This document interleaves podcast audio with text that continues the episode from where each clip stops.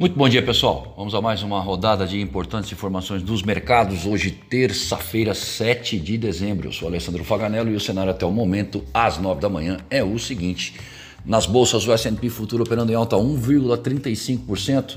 Já o estoque 600 na Europa também em alta 1,95%, enquanto o CSI 300 lá na China encerrou em alta de 0,60%. Barril de petróleo é, tipo Brent sendo cotado a 75 dólares, enquanto o comportamento do dólar ante as principais moedas no exterior é de leve alta de 0,03%. Lá na zona do euro, na Alemanha, a produção industrial cresceu 2,8% em outubro, isso em relação a setembro, no dado com ajuste de preço, sazonalidade e calendário. Já o índice de sentimento econômico caiu 1,8 pontos para 29,9 em dezembro.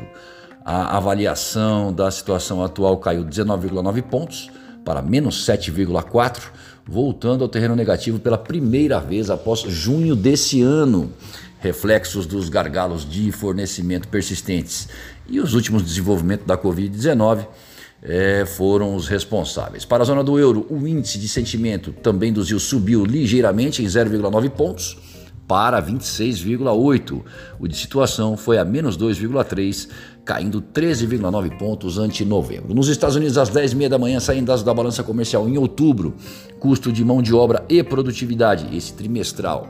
E às 17 horas, informações sobre crédito ao consumidor. Na China, exportações cresceram 22% em novembro, na relação anual, e importações 31,7%. Uh, o superávit comercial foi de 71,72 bilhões de dólares. Isso veio abaixo das previsões. Aqui no Brasil, o IGPDI caiu 0,58% em novembro, depois de subir 1,6% em outubro. O Guedes e o Bolsonaro se encontram com empresários da indústria às 11 horas e começa hoje a reunião do Copom para definir a nova Selic em divulgação que será conhecida no final do dia de amanhã.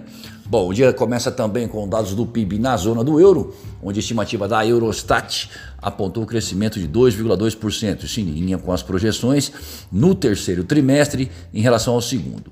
Na comparação com o mesmo trimestre de 2020, a alta foi de 3,9%, um pouco acima das expectativas.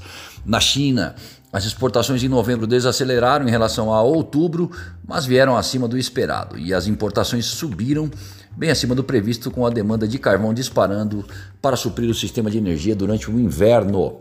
Uh, o resultado do superávit comercial de novembro foi menor em 12,82 bilhões de dólares contra outubro. Já na Alemanha, apesar da produção industrial surpreender positivamente, os problemas nas cadeias de abastecimento persistente ainda trazem receios para os próximos meses e puxaram o sentimento econômico para baixo, adicionado às preocupações em torno da nova variante da Covid-19 sob observação, mas que até o momento não demonstra ser grave o quanto se presumiu. Os mercados seguem atentos à aprovação do orçamento para 2022, depois da PEC dos precatórios retornar à Câmara após sofrer alterações e passar no Senado. Preço do petróleo sobe à medida que as preocupações com o impacto da variante Omicron diminuem e seguem as observações ao Federal Reserve, o BC americano, que se prepara para acelerar o ritmo de redução de suas compras de ativos, fato que apoiou o fortalecimento global da moeda americana. O dólar vai abrindo em baixa no início dos negócios. Lembrando que o encerramento de ontem para a moeda americana foi de 5,6925 e o euro 6,42. Para mais informações e consultas, ligue para nós 011 911 7711 ou acesse o nosso site amplaassessoria.com.br e confira os nossos serviços. Muito obrigado e um excelente dia a todos.